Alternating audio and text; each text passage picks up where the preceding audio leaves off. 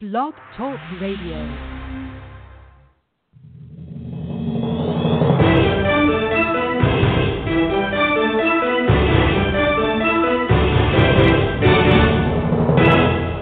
This is Backroom Politics. And good afternoon out there in Radio Land. It is Tuesday, which means it is time for the best political talk show you've never heard of. Live from Washington, D.C., this is Backroom Politics live on Blog Talk Radio. I'm your host and moderator, Justin Russell. Joining me as they do every Tuesday, she is the former lawyer for Hillary Clinton's 2016 campaign in Ohio. She is the one we know as Sharmila Chari. Good afternoon, Sharmila. Good afternoon, Justin. And joining us from now, I believe, South Florida, he is the retired one star admiral from your United States Navy. He is the man that we know as Admiral Ken Carradine. Admiral Ken, how are you? Good afternoon from the Palm Coast. Doing well, thank you. And joining us from, uh, actually, the, the 703 number comes up as he is the former Undersecretary of Commerce who served at last count under four presidents, longtime Senate staffer, longtime, uh, longtime Washington insider. He's the man we know as Alan Moore. Alan, hello. Hello, Justin.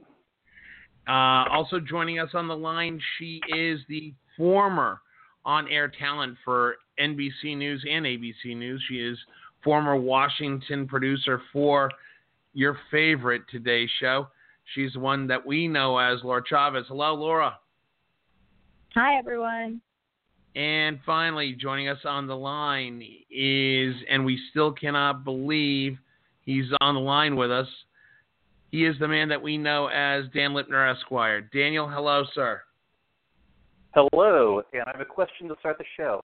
How much would our stock drop if Alan was smoking a blunt on TV?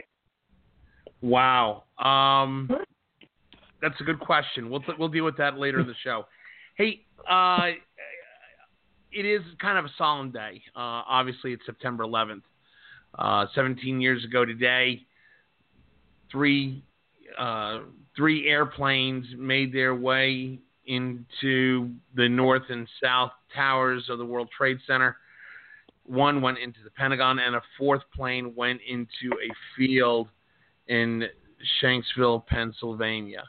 Uh, in total, almost 3,000 people lost their lives in what was largely seen as the most senseless act of violence ever committed against the American people. Uh, we take 9 11 very seriously. Uh, it is a day that we see names read, bells rung, and tears shed. But I want to start off with this right now because of a lot of the decisiveness or the, a lot of the division that's happening in this country, a lot of the venomous back and forth that we see politically. And we look back after 9 11 and everybody came together as Americans. Uh, first of all, the big question I have is, and Admiral Ken, I'll start with you. 17 years on, are we starting to become numb? Are we starting to be maybe even just not so emotional about 9 11? Or is it still sting as much today as it did 17 years ago?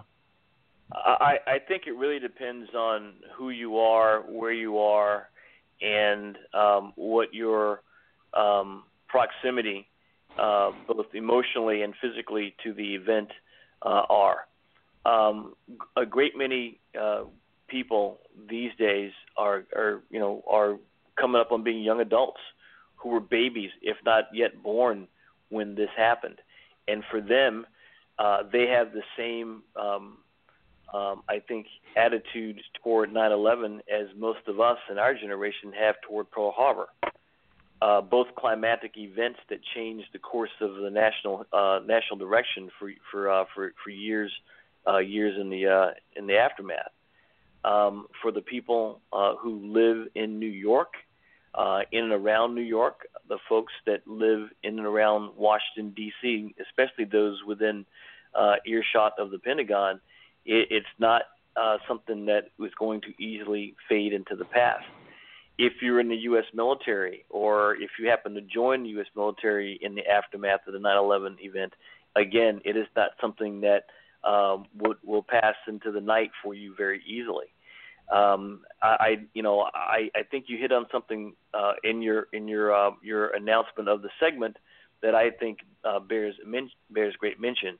While September 11th was a um, a climatic and tragic event, um, I I take heart in the fact that for about 60 days after that event, I have never seen this country more united uh, than than than than uh, not more united since then. Um, and I just think it's a shame that uh, we are now, you know, for all practical purposes, ripping each other apart almost on a daily basis.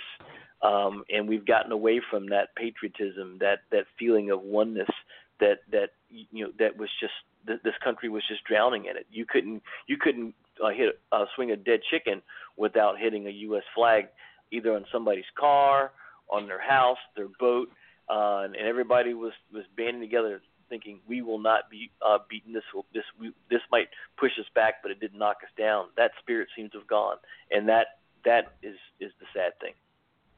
Sharmila, you're there in Lower Manhattan. Uh, I was watching earlier the ceremony where they read the names of those who lost their lives in uh, the tragic events there at the World Trade Center and the falling of, of the of the twin towers.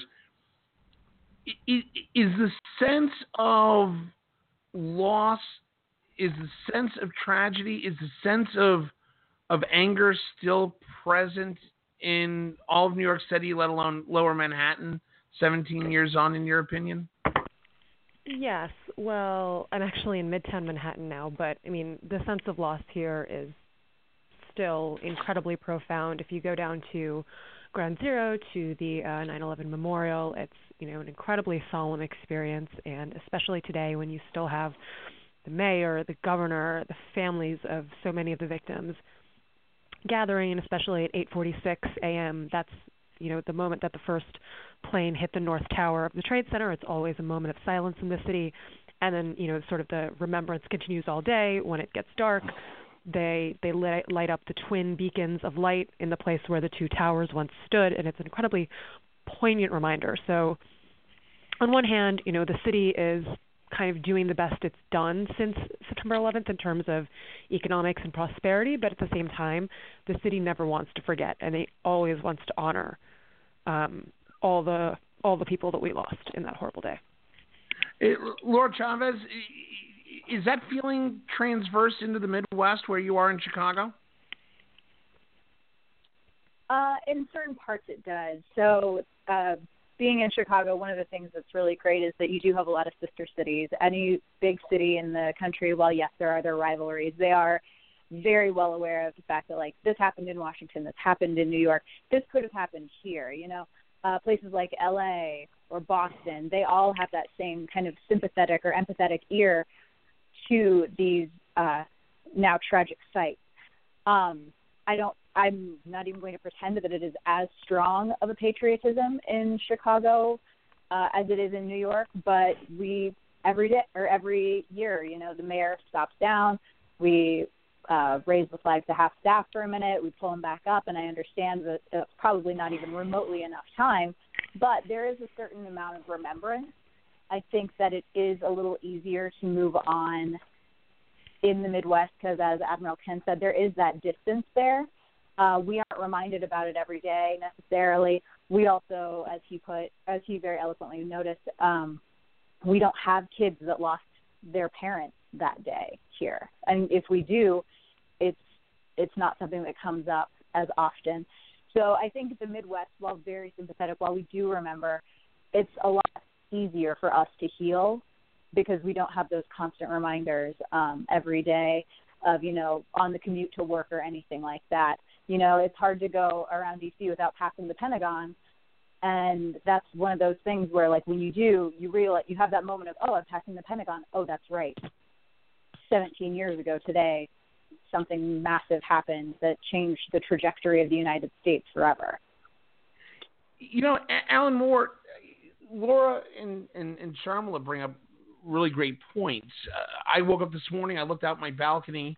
Uh, for those who don't know, I, I live in Arlington and I have a view of the Pentagon. In fact, I have a view of I have a view of the uh, side of the Pentagon that was actually hit from my balcony, and it it struck me that I live that close to it. I, I wake up every morning and that memory of 9/11 is there.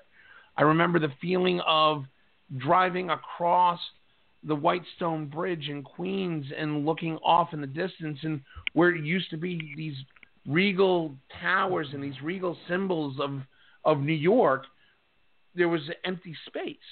Uh, but I guess the the crux of my question, Alan Moore, is is there a fear that we're quickly losing the importance of 9/11 and what it, its meaning is, kind of like the way that maybe my generation looks at December 7th, kind of like a, oh yeah, that happened. Well, I, I think Ken did a really good job of, of uh, sort of describing the evolution of thinking and, and, and the others as well. Um, there's an age factor that's important here, as well as a geographic factor. Uh, there, there are kids who are a year or two old on 9/11 who have served in Afghanistan or Iraq. We're that far removed from the events of that day. Now they may have heard that that the reason we've had this uh, forever feeling war in Afghanistan is because of the attack that that was hatched um, in important ways in Afghanistan, just as um, people who who went into the military uh, who were born after well after Pearl Harbor know that what happened that day. It's only 17 years, and for many of us, whether we were here, I was in my office in the U.S. Senate when 9/11 uh, hit the the twin tower when when the planes hit the twin towers and the Pentagon and and we fled. Um, it, it was a visceral. It lives it lives deeply in me, but I think that that people around the country um, uh, have vivid memories as well. That oh my God, America is under attack in ways that we found unimaginable.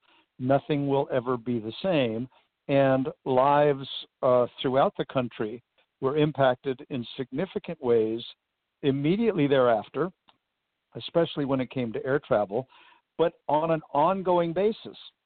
And we live with it today. All the security that we deal with, not only at airports, but in buildings um, and, and elsewhere, in many ways grew out of the attack uh, on uh, on 9/11. And so it's not as though we escape it. It's not as though I sit every day and think the way I did that that day and and and watch those images and dismissed everybody on the staff and invited them all to please go home before 15 minutes later everyone was ordered to leave the Senate office buildings. Um, uh, and I just remember thinking nothing will ever be the same in America. And in some ways, it's true.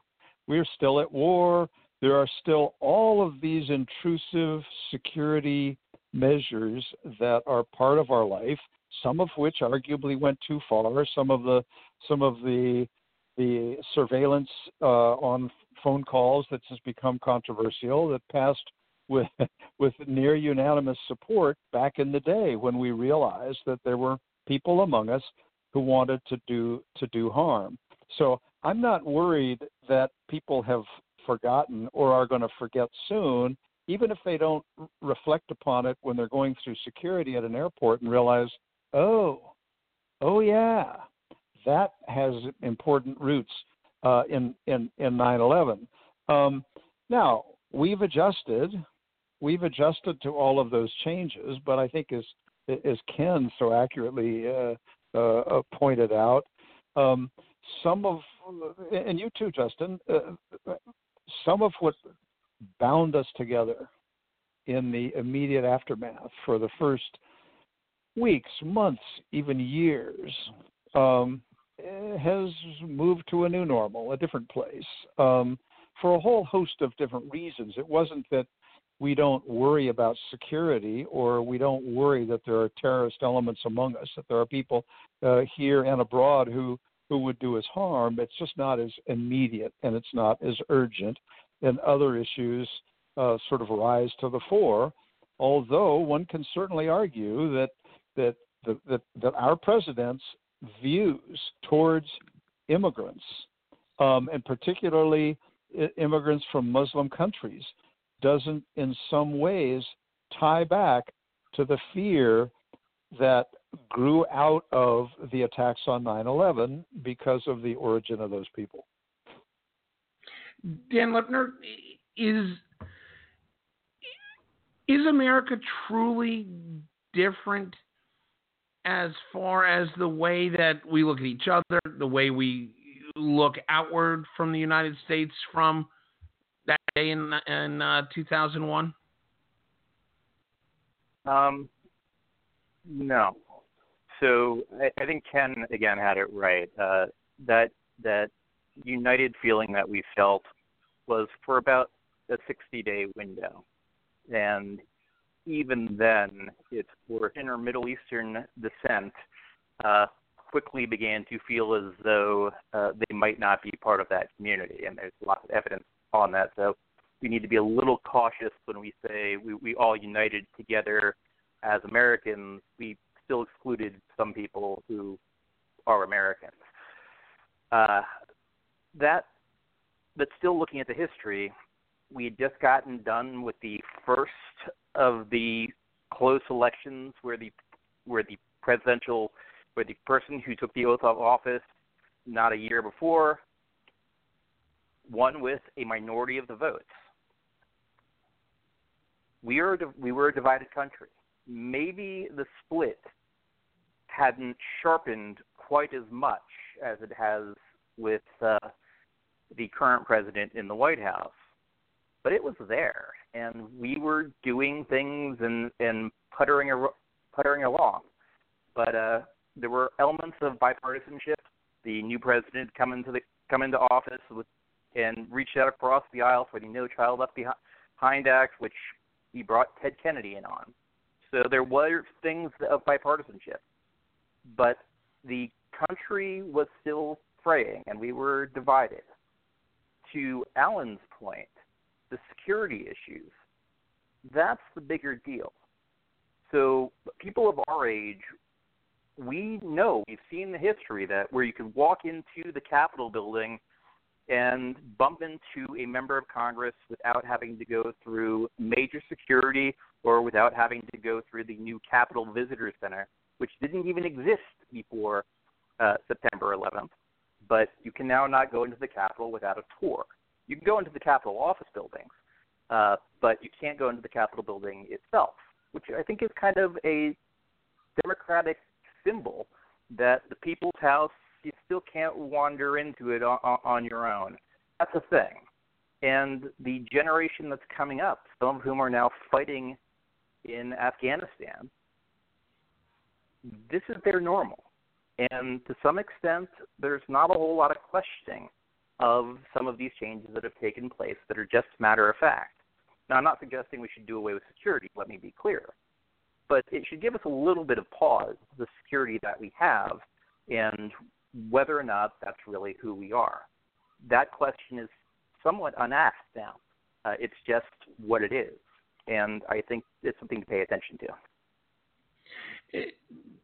Admiral Ken, are we truly in a better place, whether it be security, whether it be uh, you know even economically, even socially. Are we in a better place now than we were 17 years ago on this day in 2001? Um, yes and no, and I realize that's a um, a waffling kind of answer, so I'll qualify it. So, you know, we haven't had a major terrorist attack from the outside, uh, from outside U.S. borders since 9/11.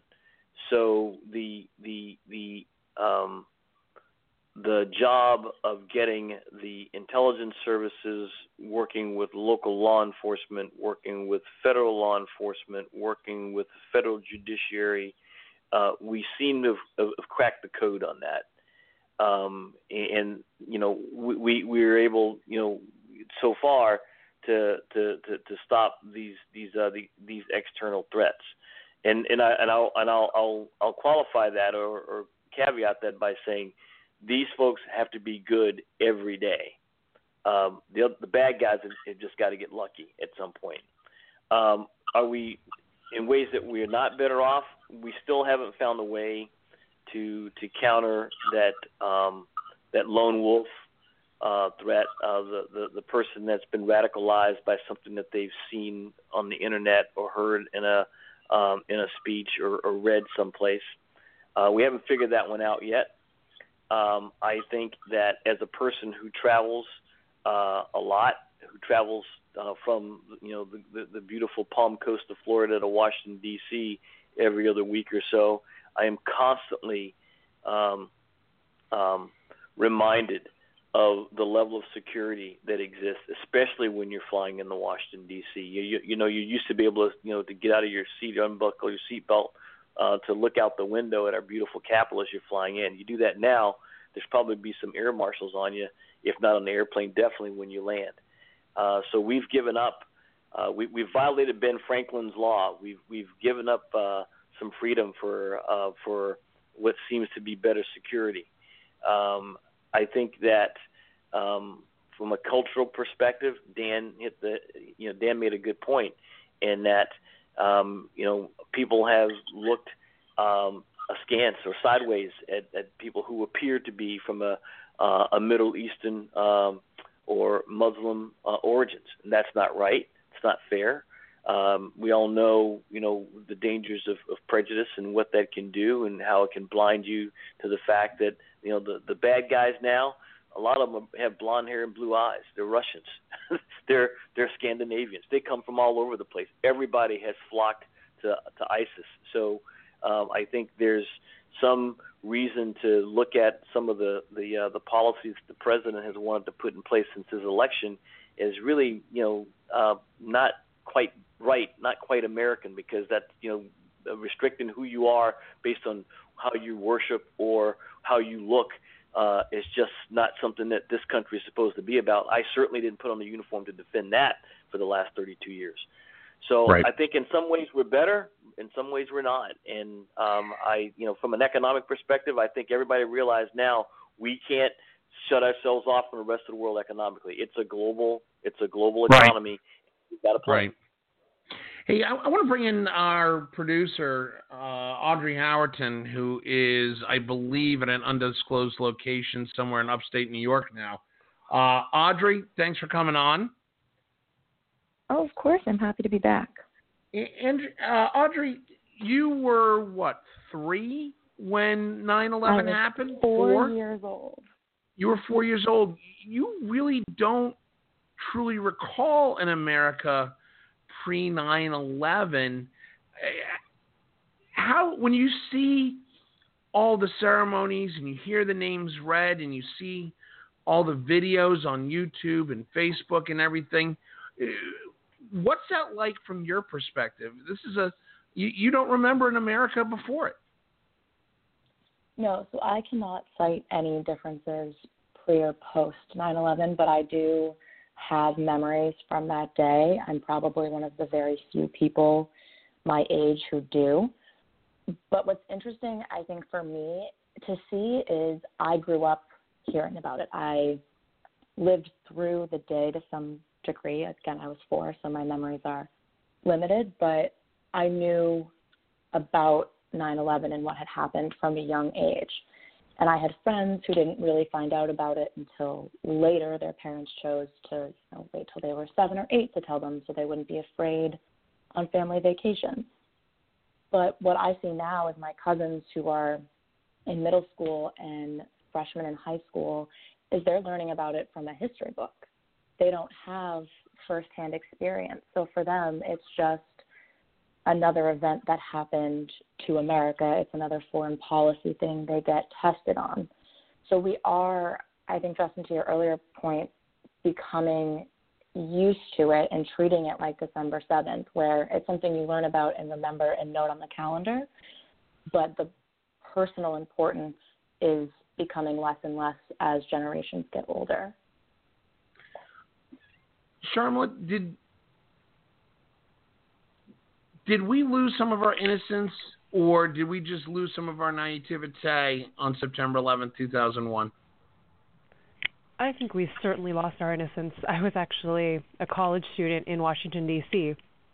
on September 11th, and I'll never forget how jarring that day was. Um, you know, I went to a school where a large amount of the student body was from the tri-state area, and I mean, you know, New York, New Jersey, Connecticut. So it wasn't just this horrible thing was happening to our country, but it was also incredibly personally affecting because every, like, you know, almost everyone I talked to that day knew someone who, you know, worked in Lower Manhattan, who potentially worked at the Trade Center. A lot of people's parents worked at the Trade Center or right around there. The, you know, the sense of panic and worry and sort of that feeling of my God, our lives are so delicate and be, can, can be snuffed out in the matter of an instant. Um, and especially at that sort of formative age when you're in college and you think your whole life is ahead of you, was an incredibly affecting experience. And so I think as a country, we certainly lost our innocence in a really significant way. You know, un- sort of seeing that, you know, this hatred for our country and for our way of life existed when we weren't in an active war, when, you know, it was a, literally this attack came out of the clear blue sky.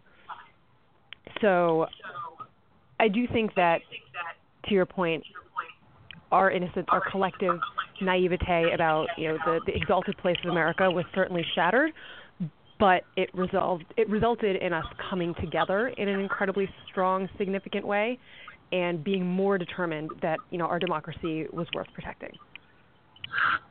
Laura Chavez, you know, we talk about the, the, the numbness that we feel. You know, we heard Audrey talk about her generation and how they just learn about September 11th and they read it in history books now.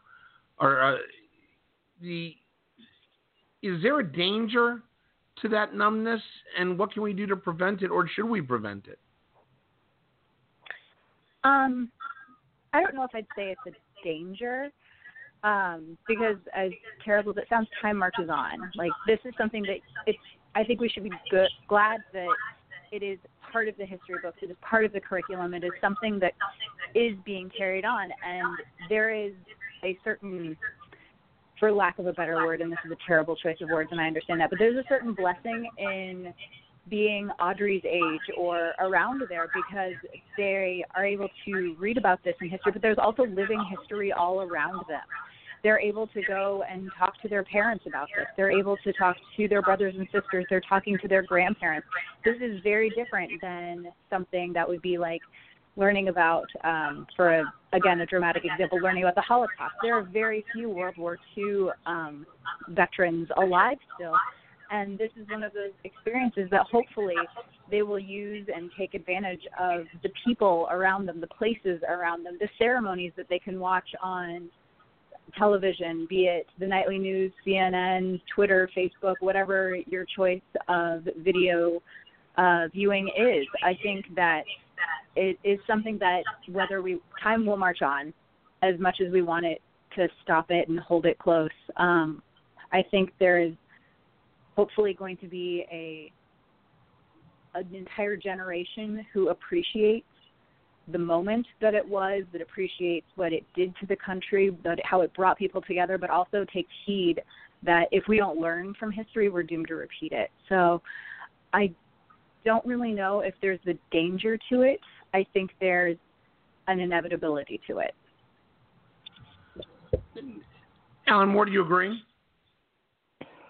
Yeah, I, I I, do, I, and I think what uh, Laura's made a really important point, uh, at least for the next, oh, who knows, uh, generation, and that is that that um, kids who grew up like Audrey, not really knowing about it, or were born after it, are living with family members who remember it viscerally and have a chance to talk about it. And one one thing I think that occurs with these annual remembrances is it's a logical time for all of us, as we're doing right now, to reflect on what we were doing that day and how much we felt at risk and and what was happening to our loved ones. And um, we uh, and we talk about it with them. And or we we invite uh, invite children or grandchildren to ask their parents about it.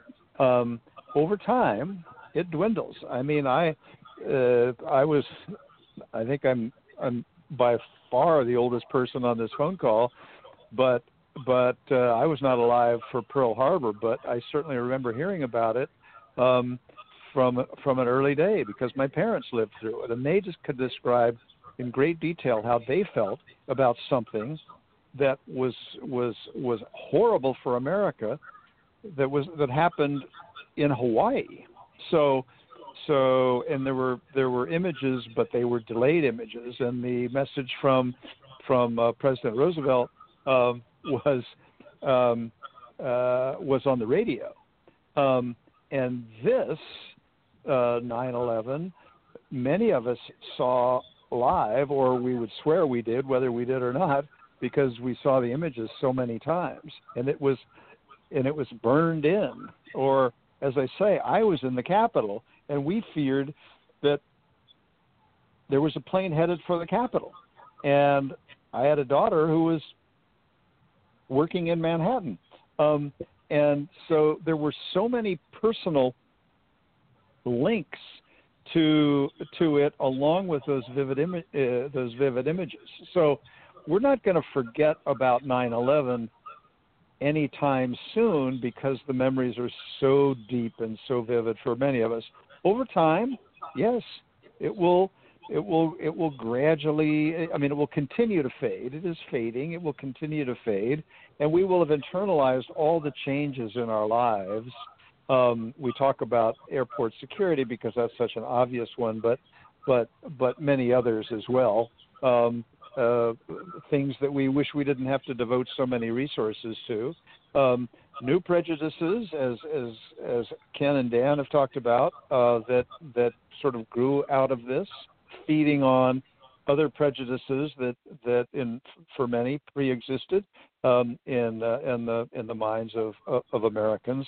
Um, so uh, right. and and and yeah. and now obviously a president who who who sees benefit politically in in trying to uh, to feed on some of those yeah. uh, uh, you know those fears. Um, it it is it's changed us in many ways. Just one comment because you had an original question: Are we safe now, or are we safer? And I would say we are safer today than we were then, but we are not safe. Right. Fair enough. I'm going to let that be the last word. Um, obviously, even 17 years later, our thoughts and prayers are with those who made the ultimate sacrifice and those who lost their lives in that senseless act of violence against our country. Uh, whether uh, in Shanksville, New York, or Washington, uh, it's it's still it still hits hard, and we should never forget. We're going to take a quick break. When we come back, we're going to go back to regular order, and by regular order we mean uh, there's chaos in Washington. We'll talk about that when we come back. This is the best political talk show you've never heard of. It's Backroom Politics on Blog Talk Radio. Stay with us. We'll be back in three minutes.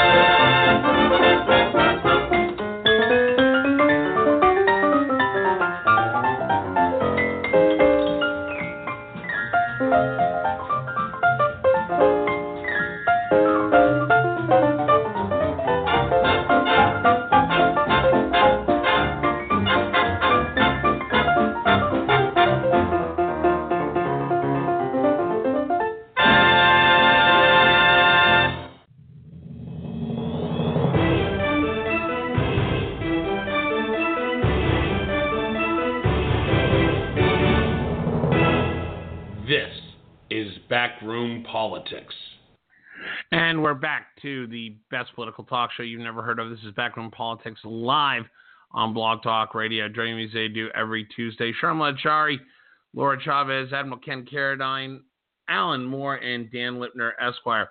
Hey, um, let's talk a little bit about the chaos going on. So, in case you didn't see it last week, and I don't imagine how you could have missed it, uh, two interesting pieces of journalism came out last week.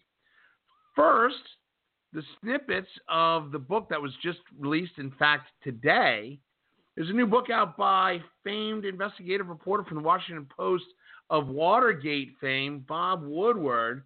Bob Woodward put out a book today called Fear, and it describes basically a dysfunctional administration inside the White House, a an atmosphere of, of chaos, an atmosphere of uh, paranoia almost. A, uh, and it describes a, a group of people inside the White House that are basically putting up guardrails to keep the country from being tipped over by what seems to be a somewhat irrational at best, uh, crazy at worst Oval Office.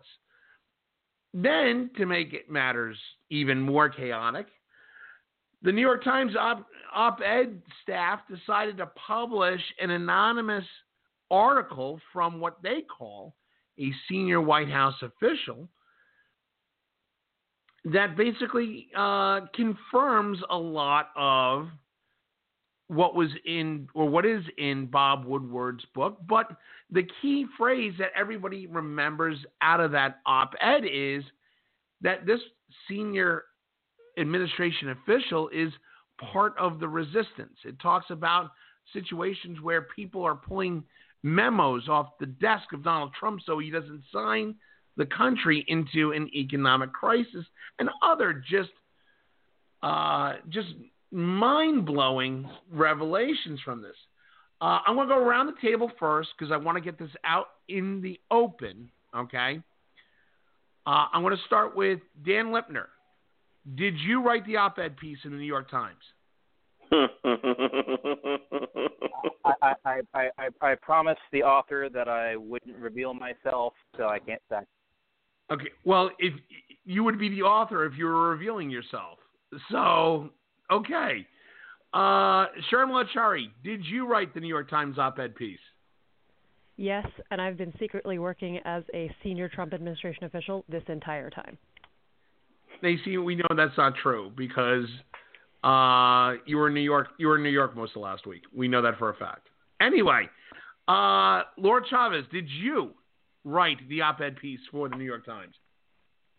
I did not, but I'll go ahead and let Sharmila take the fall for it, considering she just said yes. Admiral Ken? I can neither confirm nor deny that I wrote the article for the New York Times. And now we're going to go to the one who, if you if you listen to him, uses the word lodestar a lot. Uh, Alan Moore, did you write the op-ed piece in the New York Times? I am Spartacus. oh, by the way, we'll get to that in the next segment, Alan. You're you're jumping ahead.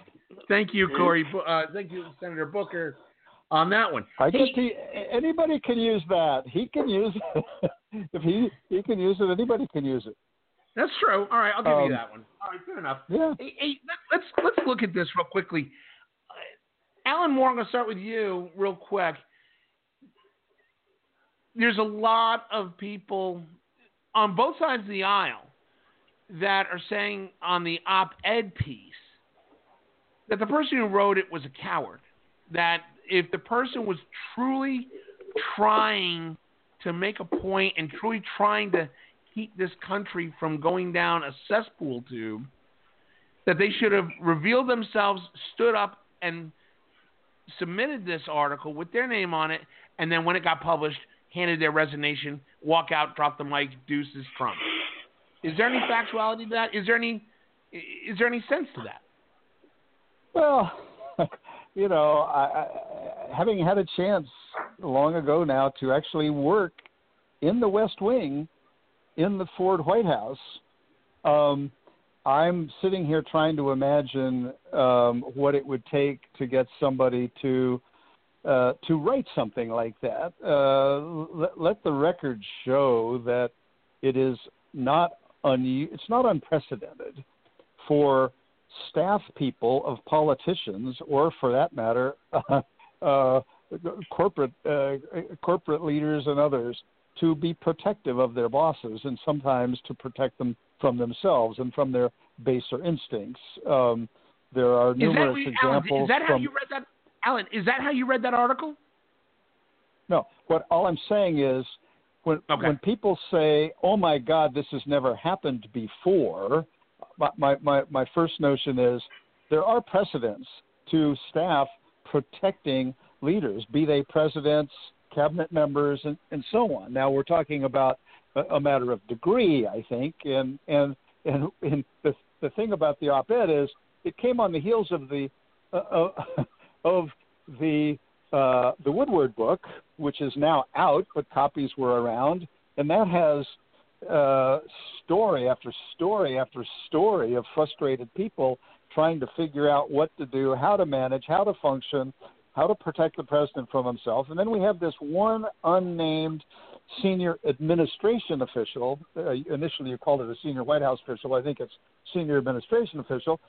Um, it had it had it, this notion of this this this group that that was trying to make stuff happen. It it it it, it re, one really seemed to me could have read the Woodward and then written the op-ed off of what's in the Woodward. Um, and I'm not saying that's what happened, um, but but my, my my only point was to say, what do you do if you're in that position? It seems to me that you do one of two things: you keep your head down and keep doing it because you don't want to call attention to it or blow the whistle on it, or you do as you were suggesting, you just say, "I'm done, and I'm going to talk about it because I think there's a need for the country to know. This middle ground um, is, one I'm trying to figure out. I'm not as critical as some people are. I don't think it was cowardly per se. It was an odd thing for the New York Times editorial page to decide to uh, to, to give so much visibility to, especially on the heels, especially on the heels of the Woodward book, which is that op-ed ten, multi, many multiples over. Um, so it was an odd choice. It it creates this phony effort to say who is it, who is it, who is it, who is it. We got to find out. We got to find out, as opposed to let's talk about the it. Let's talk about the it that has been described now in detail by Woodward um, in this op-ed, and let's acknowledge many, many other news reports over the last year and a half.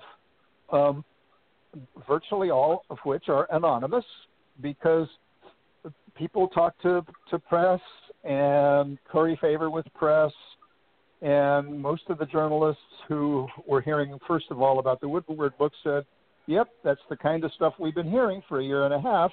And then here's the op-ed, like, "Yeah, I don't know who that is, but." at the moment that came out, I got calls from some of my friends in the White House saying, "I could have written that. I could have written that." It's the that it's the behavior that we need to be concerned about, not the the, the anonymous writer of an op-ed and whether he or, or was or was not a, a, a coward or a patriot.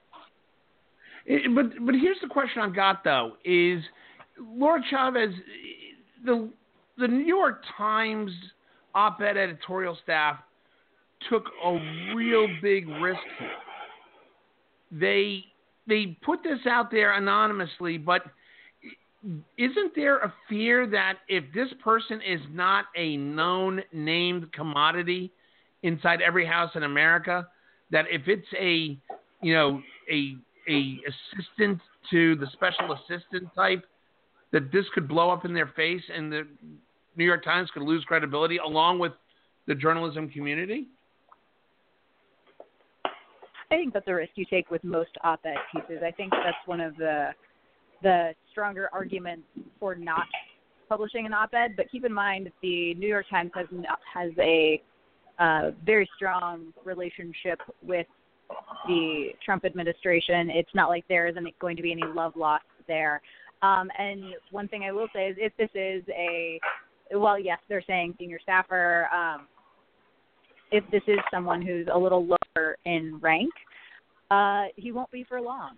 He or she won't be for long. It's going to be one an immediate dismissal and then an immediate book deal. This person will go through firestorm, but odds are they're going to stay inside the beltway. So they're while yes they are risking their reputation, they'll find something on the other side. So the person who penned it didn't have that has a lot to risk and it's more reputation based, but not to but look at the reputation of the person in the Oval Office right now. I think this is a bizarro world we're living in where there is a cabal of people in the West Wing who are trying to protect the president from himself.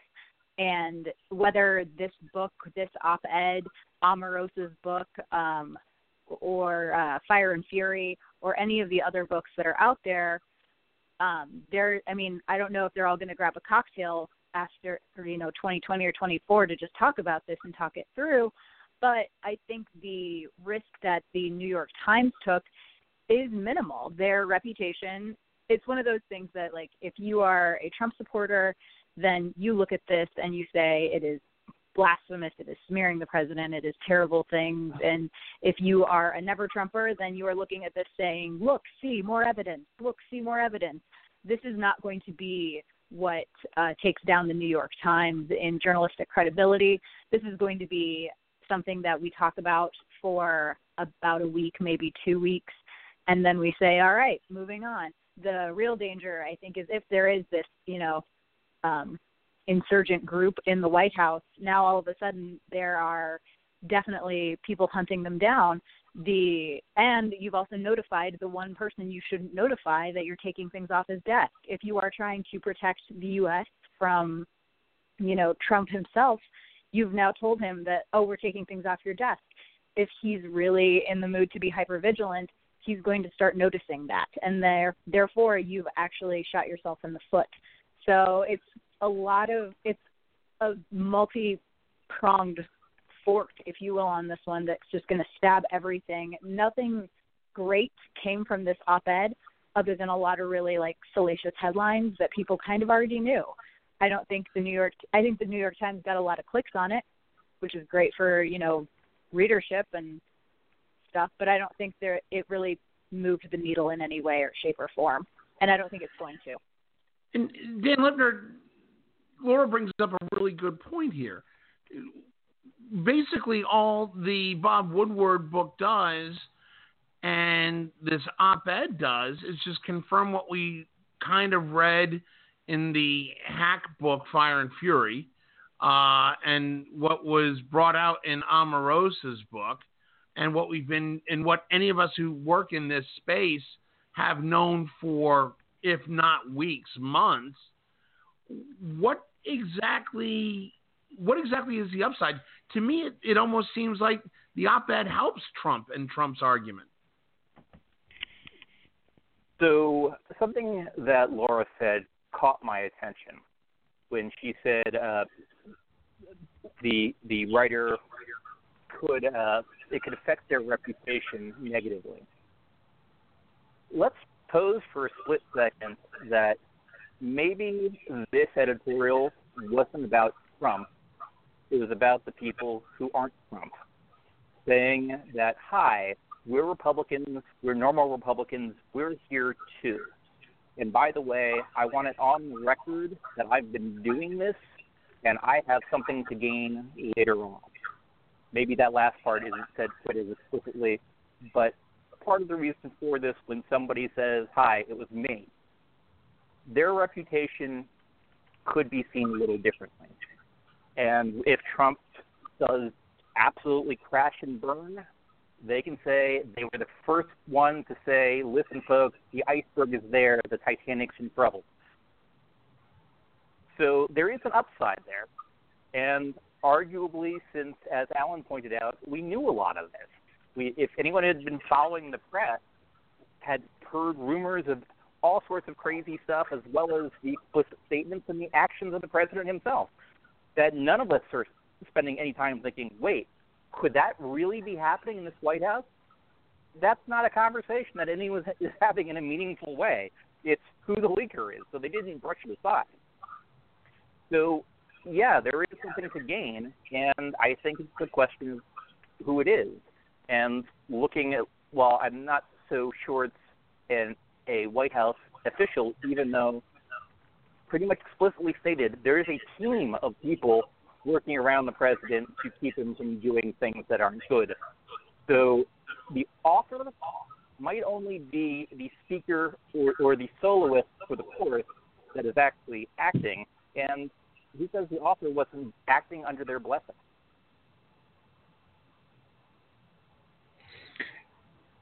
Um, Alan Moore is is is this in fact describing, as some have said, uh, a soft coup inside the White House when they talk about 25th Amendment, when they talk about pulling stuff off the desk, isolating the president? Uh, are are we witnessing basically a slow, painful death of an administration by journalistic coup? Well, it wouldn't be journalistic coup, uh, in my judgment. Um, uh, the the we we may in fact be watching um, the slow, sometimes not as slow, depending upon if it does lead to a death and when that is, um, uh, decline, diminishment um, uh, of this uh, this president and this administration. Uh, we've got an election coming up, which is going to tell us a lot about how the the public feels. There were some polls out in the last 24 hours that show that that the president's approval rating is is now lower than it has been um, since his election. Um, that his honesty ratings, which have been low, uh, are still lower. Um, it, it's interesting that, there's obviously people who find him dishonest, but who still approve of him, um, which is a sad statement. But okay, uh, it's just one of those interesting little things when you uh, that, that you discover uh, to your dismay when you when you stare at at uh, at at some of these poll results. So you know, if the president uh, is is uh, uh, discarded, if you will, in big ways in a wave election for Democrats uh, in in the, in the fall, if we get a Mueller report that is extraordinarily critical um, of the president, if we get a House of Representatives that starts uh, beginning some investigations of various various issues that they would like to take a look at. Uh, I'm not talking impeachment here, um, although there's certainly a, a, group that would like to go down that road. Um, we could see uh, a, a, situation that is extraordinarily uh, difficult uh, for this president uh, to to survive um, or to function. Uh, you know, whether he survives. I mean, again, I'm you know this uh, this outlier who doesn't think he's going to run in 2020. Um, and one of the poss- possible reasons that would be, because there could be any number that would that would come up, is if if if we have a a, a, Democratic House, possibly a Democratic Senate, uh, a bad Mueller uh, report, um, uh, some some bad economic news, um, a president under uh, uh, under assault from all around, uh, and, and some more courageous Republicans stepping forward to be critical. Suddenly, he could concede, and, and business for the in the Trump enter, uh, empire uh, uh, off and declining. He he could. It d- doesn't strike me as that weird or strange that he might say, "Enough, enough." Um, now he, he it's not his it's not his, how he's wired. It's not in his DNA um, to to to to walk away um, maybe it'll cause a you know some kind of a health um, uh, uh, emergency for him. I have no idea. I have no idea. But the the, the the the the larger point I'm trying to make is this is these are just building blocks. Um, and the and and as I say, I think the the Woodward book is more problematic because there's a lot more detail. There are direct quotes um, uh, from from particular meetings. Um, uh, and the, the op-ed is is interesting. It kind of is confirmative of some of what people have thought have been reported and, and, and what's in the Woodward book. Who the person is and what the person's level is to me is not all that important. Uh, I know some people think it's got to be somebody really high, a household word, and I'm thinking, how many people had heard of Gary Cohn or Rob Porter before they got into the news. Rob Porter, who was staff secretary, most people have no idea what that means and would simply think, oh, you know, some secretary, some administrative person, or Gary Cohn, oh, an economic advisor, some rich guy from Wall Street. Um, those guys are quoted all over the the Woodward book, not because those guys gave Woodward their own quotes, although they might have, um, but but they they show up so often that they are immediate targets of people who likely talked to Woodward, whether or not quotes that are used. But but a, a, a Rob Porter is, is is a better example than Cohn, only because Cohn had a independent, well-established reputation. The head of Goldman Sachs is is, is no small uh, matter. Rob Porter didn't didn't have that, but Rob Porter was a key player who handled every piece of paper that went into the president, and he was therefore dealing at the highest levels every day, all the time, with everybody who mattered inside the White House. Well, there are other people who who are who are not that different from that, who you never heard of, but who are plugged in. Every one of these people who who has said it wasn't me, it wasn't me, including all these cabinet secretaries, and, and that sort of ghastly response. They all have deputies, they all have chiefs of staff, they all have a few people that they that they presumably confide in.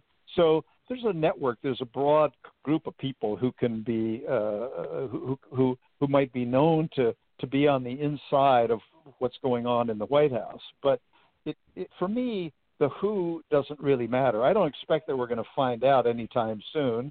Um, people can have fun speculating. So again, it's not the who wrote that. It's or who who the hundred uh, interviews that that Bob Woodward had.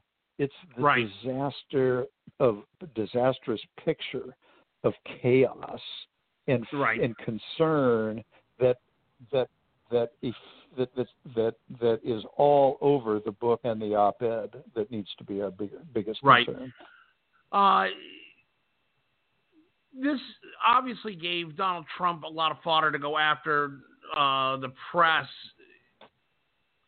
Dan Lipner, he he first of all he called out in a tweet in at a rally this week that the New York Times should deliver the author to the federal government as a matter of national security. He called out treason. Uh, obviously, the president doesn't have a leg to stand on here, does he? Absolutely not. And if anything, it's downright dangerous, not only what the president said to the New York Times, but more explicitly and directly how he the statement he made about the Department of Justice. There's no evidence that he actually did a private instruction to the Department of Justice to prosecute this person, but he did very publicly state the Department of Justice should prosecute the author. That is a dangerous thing coming from the President of the United States.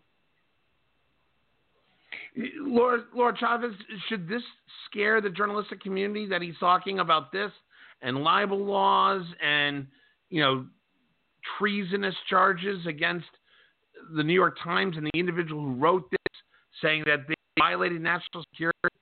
Should this put the press on notice? Um, I'm sure a lot of people would say yes, but this is actually just going to encourage the press even more uh, to have a journalists have a certain type of mentality where when they see fire, they run towards it. And this is one of those things where Donald Trump is essentially threatening them. So they're going to say, they're going to try to call his bluff. They're going to say, okay, great, you want to force us to reveal our sources. That's not how this works. We are essentially the fourth branch of government. We are going to continue to do our jobs and we're going to do them harder and faster. And you are not going to be able to keep up with us because we are just that determined. So I think I don't think it's going to scare anyone. I think it's probably going to encourage more pieces like this to come out. Sharmila, help me out here. We're seeing a lot of aggressive talk coming from the Republicans uh, in the White House. We're not seeing a lot of aggressive talk coming from the Republicans on the Hill. And we're, oddly enough, not seeing a lot of uh, aggressive talk coming out of Democrats. What's what's the play here, Sharmila? What where do the Democrats capitalize on it, or can they? On the op-ed? On, think, on any of this, on the op-ed, on the uh, Omarosa tapes that were just released today, on the Bob Woodward book.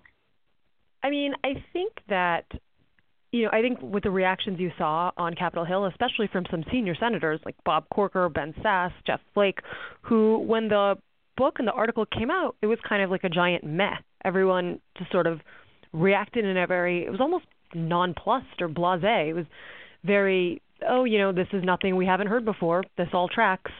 Uh, you know, next question. So I think that the Democrats if they're smart, shouldn't actually harp on this at all.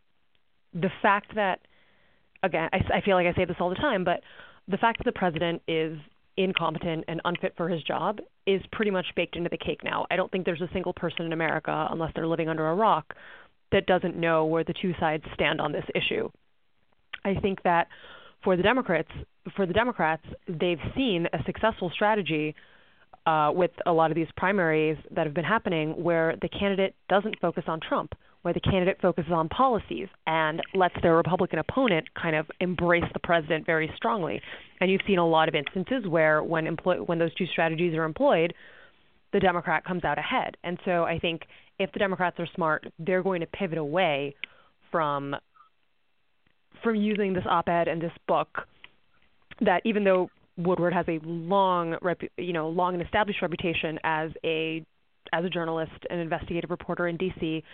That you know, but the, the truth remains that with independent voters, the fact that there's a lot of anonymous sourcing, and you know, obviously the op-ed being anonymous, there is a certain credibility question, even if that question doesn't really exist for the people who know, you know, Woodward's reporting and how journalism work, how journalism works. In the mind of the average independent voter, there could be a lot of there could be a credibility gap there. So I don't think it's to the Democrats' advantage to be exploiting these two, you know, anonymous, anonymously sourced works. What what's going to work best for the Democrats is to be, to be to focus on policy and how progressive policies are going to make lives better for voters, and that's the best thing they can do in terms of in terms of beating Trump in twenty in, in the November elections. Admiral Ken, is this is this something that that calls into question any sort of command authority? I mean, does Mattis still take what the president brings forward as as as a direct order, or is there a uh, yeah, let me get right on that, Mr. President, and slow walking in certain instances? So to answer your question directly, um, I I believe I believe that General Mattis is going to is going to basically follow um, the legal orders of the Commander in Chief because that's what he has taken an oath to do. Um, and so, and in and in doing that, you know, he can follow those orders as expeditiously as possible or slowly as possible. Um, you know, just based on what the priorities of uh, the day or the month or or the year are. So that's a given. So a good example of that uh, might be how the, the, the president's military parade just kind of uh, had a slow death. Uh, I do think that there was some slow walking going on there, but I have no no evidence to back up that opinion. Um, with regard to the original question, and I I, I, I was I, I wanted to, to, to make this comment. Um, I, I kind of, you know, I think the one of the main reasons that you brought me on the show is because of the military background and and and the the fact that I'm unique in that I am a, a person of color who is a voting Republican, um, and that has caused me to to look at some of these things in a really really you know conflicted and bizarre way. This not being an exception. So, as a naval officer, we are charged with three main things: following the Constitution, uh, being very very good seamen, and maintaining good order and discipline. Um, I think that uh, this this memo, um, uh, this op-ed piece, violates the good order and discipline um, uh, directive. Uh, I think the president has every right to be absolutely furious that someone on his team is doing this. That someone on his team is is basically you know putting what they think is more important than what they basically said they would do uh, as a member of his staff. If they have a real problem then they need to basically write the article, uh, put their name to it, and then take whatever consequences come come come along. Um, there there we have not seen any profiles in courage uh, out of most of the leaders in the Republican Party in the last 18 months. Um, and you know what? I think, quite frankly, this person, if they stood up, as you pointed out, uh, made the comment, dropped the mic, walked off the stage, I think that would do, especially if they're a high-ranking person as they claim to be. I think that, would do uh, do the situation a world of good. Um, I think that by making it anonymous, they they're they're they're they're just making noise. And and I don't remember who said. I think it was Laura that if you've been paying attention to what has been going on for the eight last 18 months, there's no surprises here, none. But what would be a pleasant surprise is if somebody on the inside basically stood up and said, "You know what? This is crazy town, and we really need to stop this." So, well, can I ask one question here? That since since Ken is kind of integral to this, the, the, the, the the mixture of the loose use of titles uh, in this case matters. So Secretary Mattis is alleged to have slow walked uh, presidential orders, either for the parade or even assassinations. Is that a little different from a General Mattis, a person in uniform, slow walking orders? No. I would argue the answer is yes. No, it's not. He's a Secretary of Defense. He's in a, uniform. A political appointee versus a man in uniform. They're they're they're different creatures. So the guys in uniform, the guys in uniform take an oath to follow the orders of the President of the United States, um, the, the legal orders of the President of the United States, uh, and to uphold the uh, the Constitution. The Secretary of Defense basically does, takes the same oath of office. But but different penalties. The a a soldier, sailor, airman, marine goes to jail if they don't follow an order. The Secretary of Defense gets fired. That's true. That's very true. Okay. Well, but, listen, but hey, gotta... Justin, if I can if I can just add something here, though, I I, real, think real that quickly, that may be we're, a distinct. We're past the break. Go ahead. But, that may be a distinction without a difference in in the case of somebody like uh, the Secretary of Defense. Um, yeah, I agree uh, with that. And and you know he, he he's not saying, "Oh, I'm not I'm going to disobey because I took my general hat off." Um, it's he's wired to to follow orders on the one hand. He's also wired and, and required to to to follow the Constitution, and as Ken as Ken said, to to to follow lawful orders. So in the case of the assassination request uh, to go kill Assad, that was an unlawful order I'm not sure that he said at the time, Mr. President, I can't do that, but that'd be against the law. What he allegedly said, according to the to the Woodward book, was he got off the phone and he said to an aide, "Yeah, we're not doing that."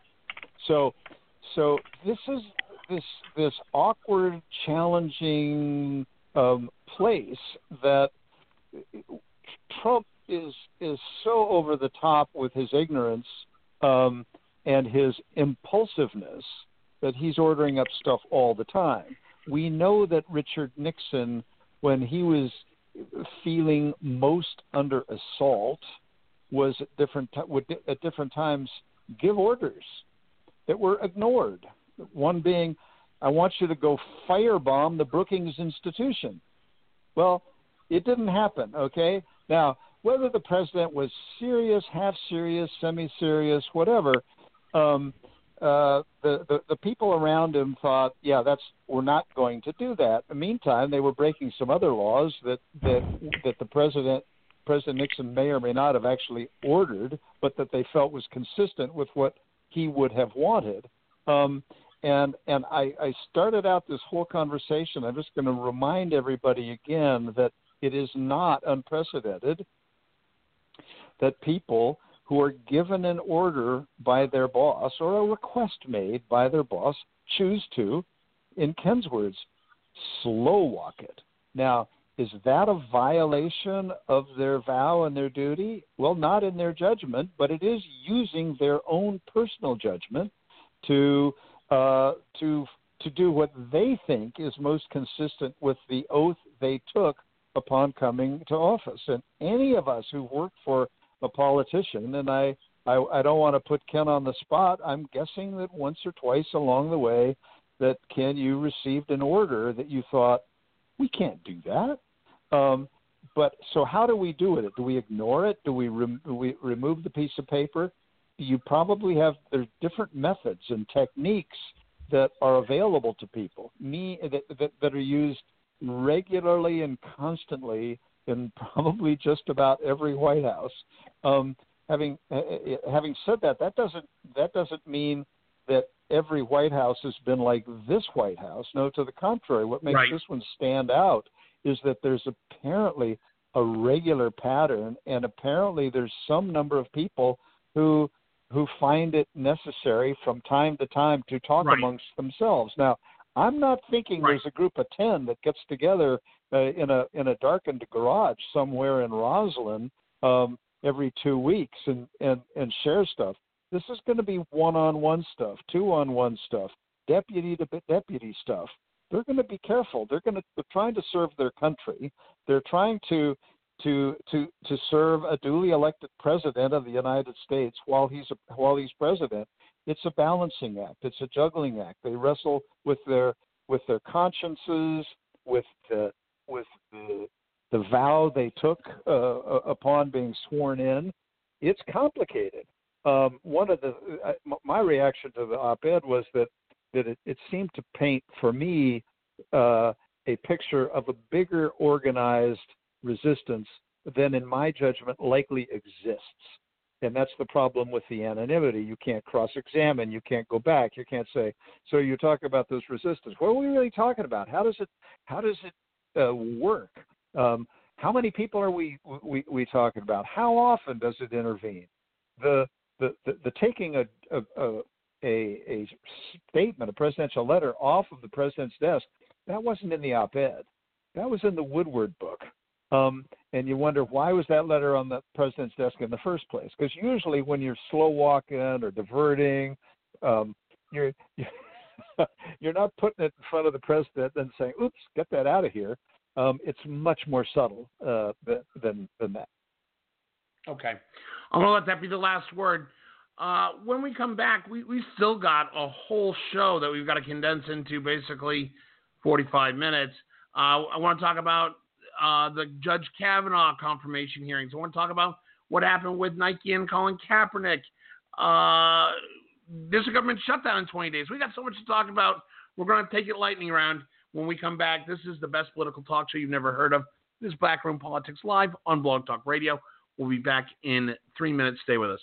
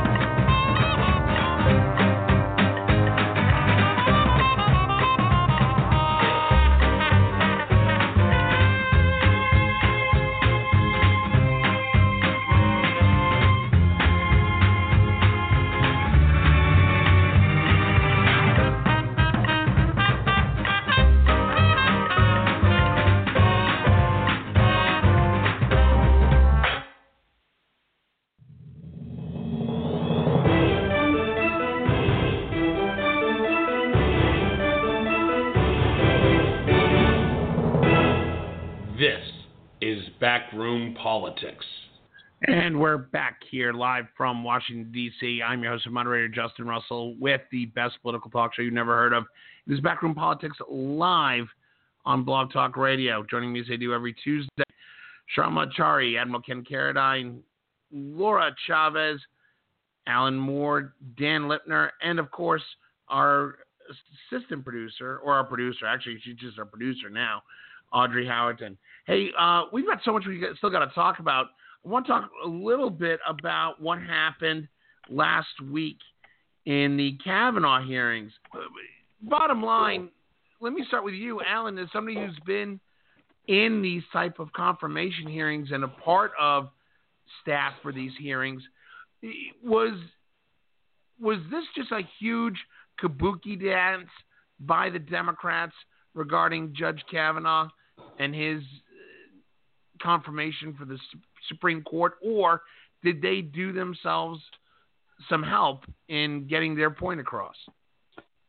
Well, I, I think I think they they got a mixed record. Probably net helped themselves a little bit, but but but what do I mean by that? I mean one, they they were able to ask a lot of questions, dig in, try to make some points. Some of the points were were exaggerated in my judgment in terms of importance, where they kept talking about all the stuff that was being withheld and and and uh, and attacking some guy named Bill Burck who they were saying who's he who's making the decisions, ignoring who he actually was and why he was making those decisions, because it wasn't in their interest to cast any real light on that significant and important question.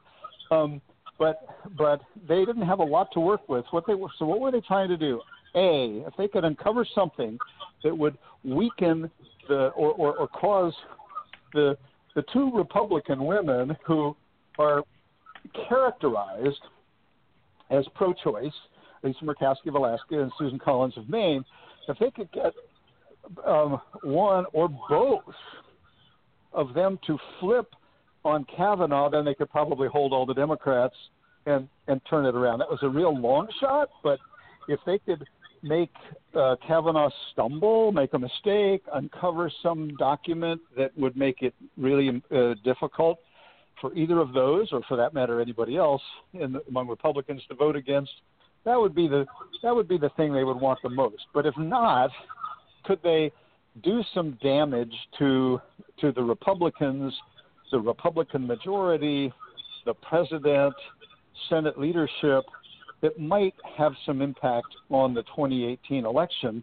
then that would be uh, uh, point, effort number two to, to discredit uh, Democrats, A, and then also to point out to their own voters in the, this fall see what happens when you don't elect Democrats. You get you get people like you get a process like this. You get uh, judges who are going to be in the president's pockets, so the narrative goes. I think it's nonsense, but that's the narrative they were trying to build and present. So they they they, they would love to affect the 2018 election, and then um, uh, so the accusation was made, and it had sort of some interesting uh, support. If you watched what happened, uh, the suggestion that at least a couple of those people in the room on the Democratic side in the judiciary were we're t- not uh, we're not going to pass an opportunity to get some national visibility because who knows?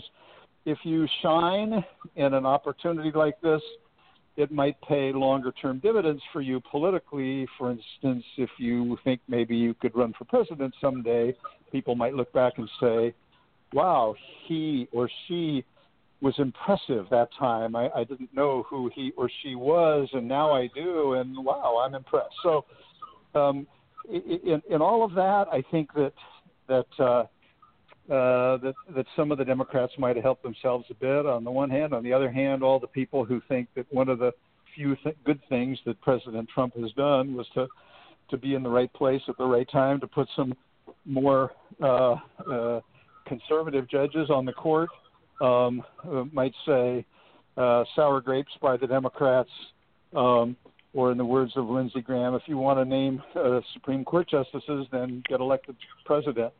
Um, and uh, so it's not that it that it harmed Republicans. I think it probably, in, in an odd way, uh, caused even the, the, the Trump, those questioning Trump to say, well, at least he's done something good for the country in in in modifying the uh, or, or presumably modifying the makeup of the court. Charlotte, there was some criticism of Judge Kavanaugh about talking about uh, what they would call established precedent. Can you explain to me what is established precedent and, and, and exactly why was Judge Kavanaugh being criticized so openly, particularly by the Democrats? Sure. Well, first I want to say that I agree with 100% of what Alan just said. Um, what? Really? Yeah, I know. It felt a little strange wow. to say it, but I, I do have to give him kudos. I think he's I think he's summarized. Tried, so, Sharma, you tried that suit on, and it looks beautiful on you. Oh, thank you. Um, you can get far by complimenting a lady's appearance. All right, let's I, go. Let's move it. I got, yeah, I got 35 anyway, minutes um, left. Anyway, what I was going to say is that I think Alan did a great job of kind of summarizing the Democrats' exact motivations, and I think they actually took a page out of the Republicans' book, which is find some obscure pack, some obscure issue that could, you know, cast doubt on an otherwise legitimate process and just exploit it ad nauseum. Um, and whether or not they did that to good effect will be borne out, as Alan said, in November. But anyway, a key concept on the Supreme Court is the concept of stare decisis, which is, you know, that which is already decided. You know, so many, so much of Supreme Court law is based on on stare decisis and the fact that, you know, okay, the court has ruled similarly in case Y and a case Z that happened, you know, 20, 30 years ago, and therefore that same constitutional principle, the current judges will defer greatly to the judgment of previous courts that have decided these issues already or decided adjacent issues. So that's why the idea that, well, first of all, that's why the, when a case over, that's why when one case overturns previous case. So if you look at um, Lawrence versus Texas or uh, Brown versus Board of Education, these landmark cases that overturned established Supreme Court precedent, that's why those are a big deal. And that's why it's also a big deal to think that Judge Kavanaugh does not agree with established law. In this case, it's the law established in uh, Roe versus Wade and then kind of affirmed in Planned Parenthood v. Casey that um, there is a sort of right to that the the notion of life, liberty, and happiness that's contained within the Constitution, that all Americans have the right to this, creates or you know sort of imbues women with the right to privacy in terms of their medical decisions, and that that right to privacy is the foundation of why um, of why the federal government protects a woman's ability to procure an abortion if she so desires. And so the idea that Judge Kavanaugh is going to potentially work to overturn or has in his mind doubts the validity of you know 40 plus years of Supreme Court precedent is an incredibly big deal, not just to Congress, but also for the judges or the justices who sit on the court themselves, because stare decisis is such a core principle of how the Supreme Court issues jurisprudence. It's it's sort of like it's like Fight Club, right? The number one rule of Fight Club is to not talk about Fight Club. It's as if someone had sent an email saying, "Hmm, maybe I'm going to blog about Fight Club."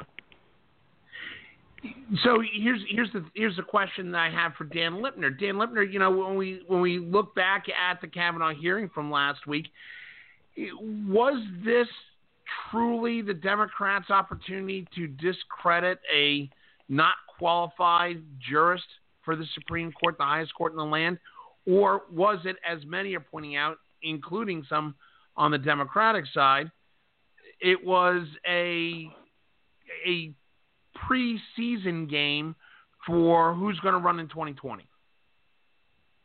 Well, a couple of those things can be true simultaneously. So, one, Brett Kavanaugh can be qualified and still should not be on the Supreme Court, in part because his confirmation hearings may as well have been every answer to every question. Just, hi, I'm going to be confirmed anyway, so I don't have to say anything.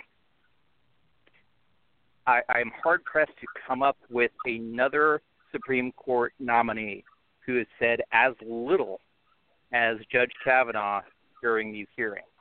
Um, you haven't been paying attention, Dan. Nothing. Were, Do you were- not remember Justice Gorsuch? No, no. Justice Gorsuch actually said things, or at least with his talent at mo- dancing around issues, said something.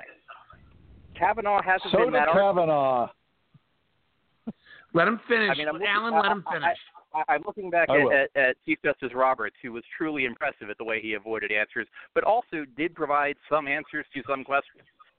Kavanaugh has provided, my, in my view, far less than even Gorsuch.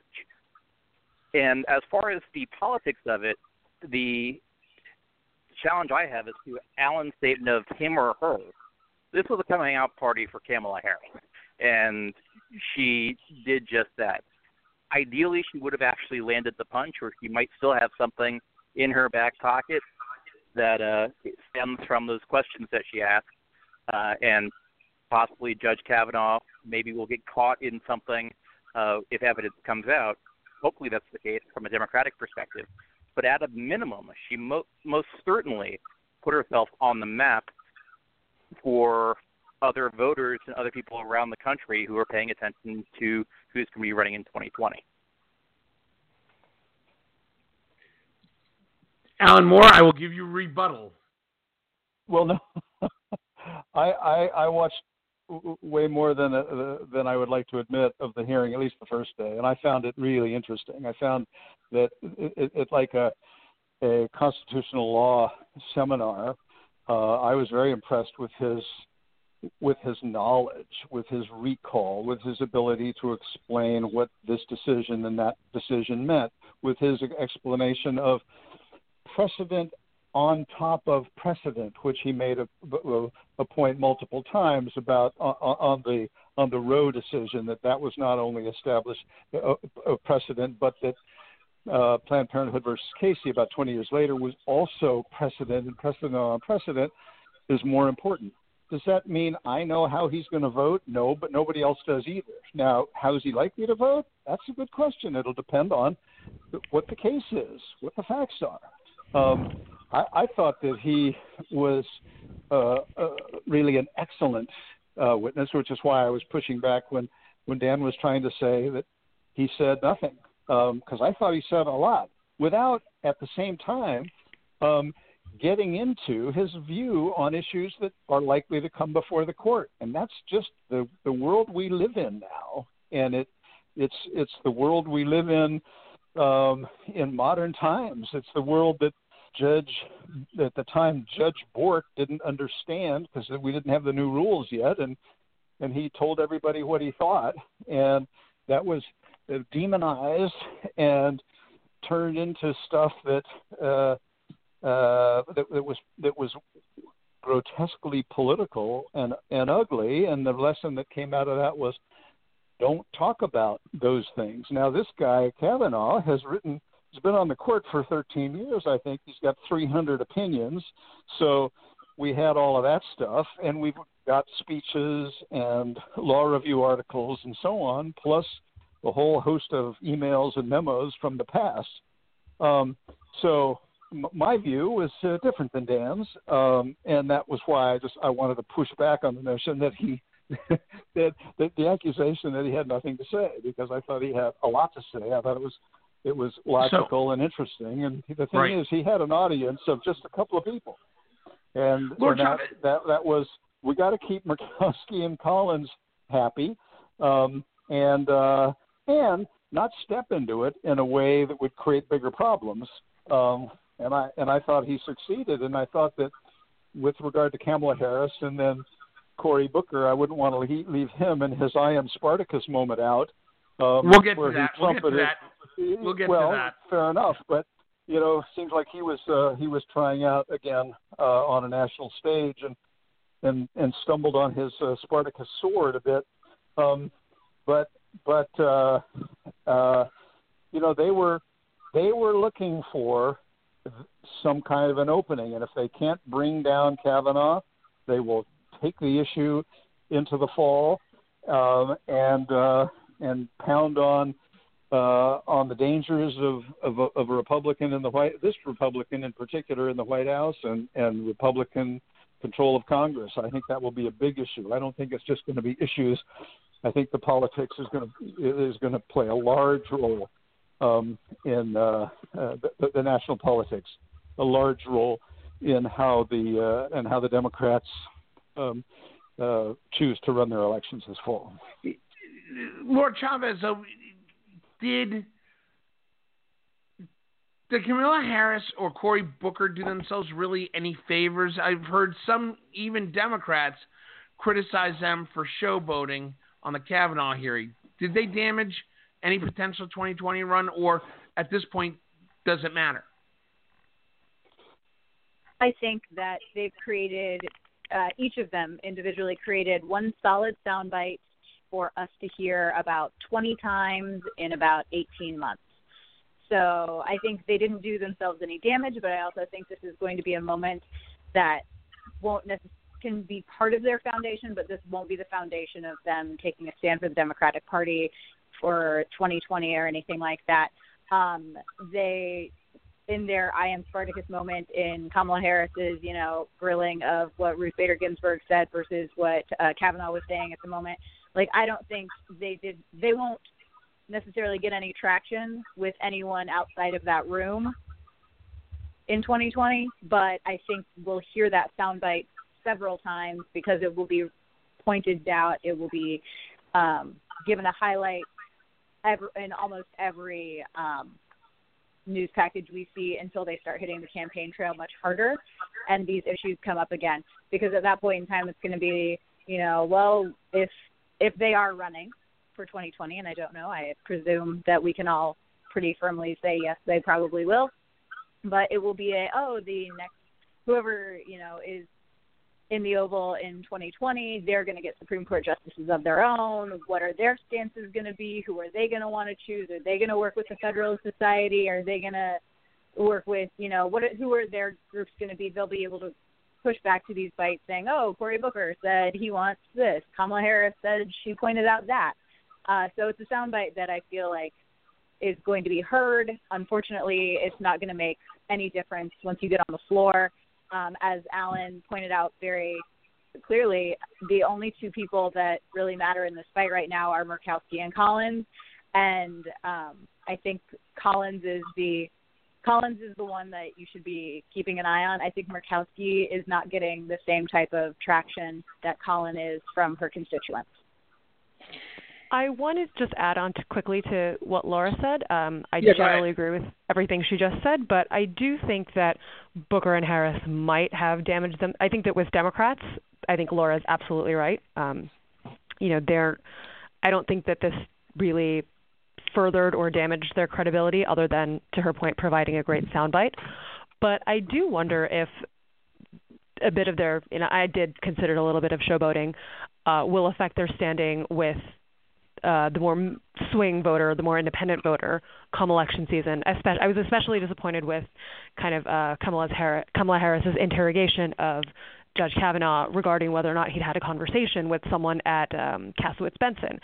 It was a great line of questioning, and you know, especially the the way Judge Kavanaugh at the beginning was very squirrely about answering yes or no and I expected there to be a bigger payoff. So she kept hammering him and hammering him. Did you have a conversation? I'm asking you a simple question. Why can't you answer the question? And he kind of, you know, he could have given a, a fulsome response by saying, you know, not to my immediate recollection, but then again, I can't, I don't know the names of every single person I've had a casual conversation with at a cocktail party.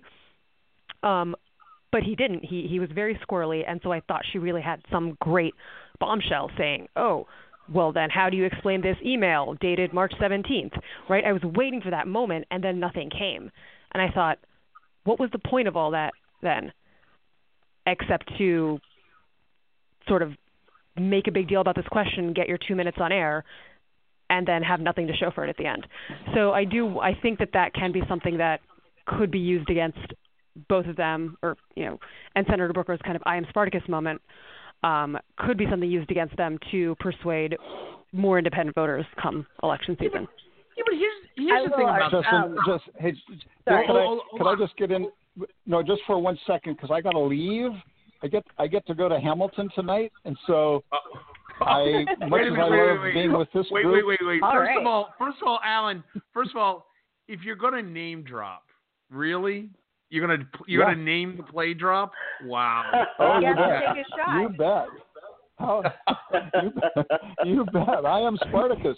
Um, so you you must have you must have slept with Oh, Spartacus I- to get those tickets. I just, I just, I just want to to to reinforce what what Sharmila said because it, and add one thing to, to Kamala Harris.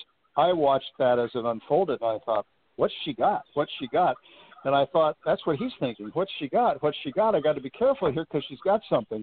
Well, we certainly we certainly haven't seen it, and the best time to She bring it forward was past. But the but, but the other thing, the other thing, I, well, the other thing I wanted to mention about her was the way she played the the uh, the his his comments and his description case regarding uh, uh, re- regarding a- abortion was given today, if anybody saw it, in the fact checker column of the Washington Post, a guy named Glenn Kessler, um, four Pinocchios. That's the most you can get for the biggest lie. That's not the kind of thing that that somebody who would like to be uh, considered for highest highest office wants necessarily on her resume. In part Unless you're Donald you Trump. you, you can say, unless you're currently you can build you can build ads uh, about that. And and, and the la- final word about from me sorry on on Cory on, on Cory Booker is he's thumping his chest for his courage in flaunting Senate rules by by putting something making something public that had been cleared for publication hours earlier, whether he knew it or not. It was like, I'm really tough, I'm really tough. Here's this thing that they won't let me oh, sorry, never mind. So I think that Justin? in both cases they backfired their their efforts to advance their cause backfired and there may be You know, some Alan. some You know, Alan. for the it's funny. future. You know, Alan, it's funny. You'll get a you'll get a kick out of this. I was talking to a, a friend of mine who's in journalism. I won't mention their name, but they kind of compared that. You know what? I'm going to be brave, and I'm going to violate the Senate rules, and I'm just going to release these documents publicly. They they called that Cory Booker's uh, comfy pillows Spanish Inquisition run. All you can look at him is go, no, no, no, nobody expects a Spanish Inquisition. Get the fluffy pillows, and they attacked. He attacked with fluffy pillows. It's absolutely crazy. Ju- Justin, Yes, Sorry to so have to check out, guys. Admiral. Justin. Anyways, uh, thanks for joining us as always. And out goes, out goes Alan Moore. Admiral Ken, Justin. you have it. Yeah. Yeah, I, I, I guess two things on the Cory Booker thing. Um, what frightens me, um, and and I'm even more frightened now, is before Alan's comment. Uh, I, I was having these, these pictures of Cory Booker in a Roman gladiator outfit, and now now I got pictures Okay. of Alan Moore fighting Cory Booker, both of them wearing Roman gladiator outfits. It's just it's Okay. it's scary. You interrupted the Your show for that. air, You interrupted the show for that. Good Hey, God. at least I'm not I'm not. We don't have Hamilton down here in Palm City. You know, Okay? you know what? That's it. You know I what? can. I'm putting. Bo- um, you know what? I'm putting both of you in timeout for Hey, five hey, I have minutes. something real to say here. Oh, okay. Go ahead. No, so my point uh, to challenge Alan and Sharmila as far as as far as Kamala Harris, not Cory Booker. The I am Spartacus thing was nothing, uh, but Kamala Harris. Her line of questioning, and one question in particular: Can you think of any law that adjusts a man's body? Mm-hmm. I am quite certain, if it has not already, and I suspect it may already have been, an ad for Emily's List and or Planned Parenthood for their fundraising. It's already out there. So that specific line, we live in a political town. That had a point. And while the punch may not have landed against the judge, it did go somewhere, and it might be worth millions of dollars in a presidential nomination. I mean, Sharma, do you agree? Does did that buy her uh, a ticket to the show in 2020? I think it was. I agree with Dan. I think it was a great moment, um, and you know, an inspired question. whether or not it buys her a ticket to the show is yet to be seen. I think that a lot will depend on the outcome of these hearings, uh, which way Senators Collins, Collins and Murkowski votes, and obviously who the other players in you know in 2020 are. So while it is a good moment and something that certainly can go on her highlight reel or her you know news package, as Laura said, I don't know that it's that sort of incredibly viral moment that every politician hopes for. So, Laura, does does Kamala Harris quickly become the front runner in the Democratic ticket in 2020 because of the showboating she did this past week?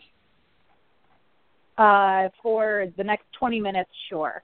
I think it's going to be an it's probably going to be a bit of a bloodbath right now. Cory Booker's uh, well, yes, everyone's saying it's the I am Spartacus moment was the Spanish Inquisition with fluffy pillows. Yes, I also think that's some moment that he can be asked about in the future, and he can play it off really well. The Kamala Harris line of questioning about um, the attorney she might have talked to, that's going to be harder to fish her way out of. Um, but I think when it, I mean, everybody knows Washington's a place to spin. So if you can talk your way out of a previous flub, a previous mistake, you put yourself kind of almost back in with independence. I think right now, yeah, I'll I'll give it to Kamala Harris. Right now, it's Kamala Harris and somebody else 2020. But I am pretty sure if we have the same conversation or the same question in 48 hours, it's going to be somebody else.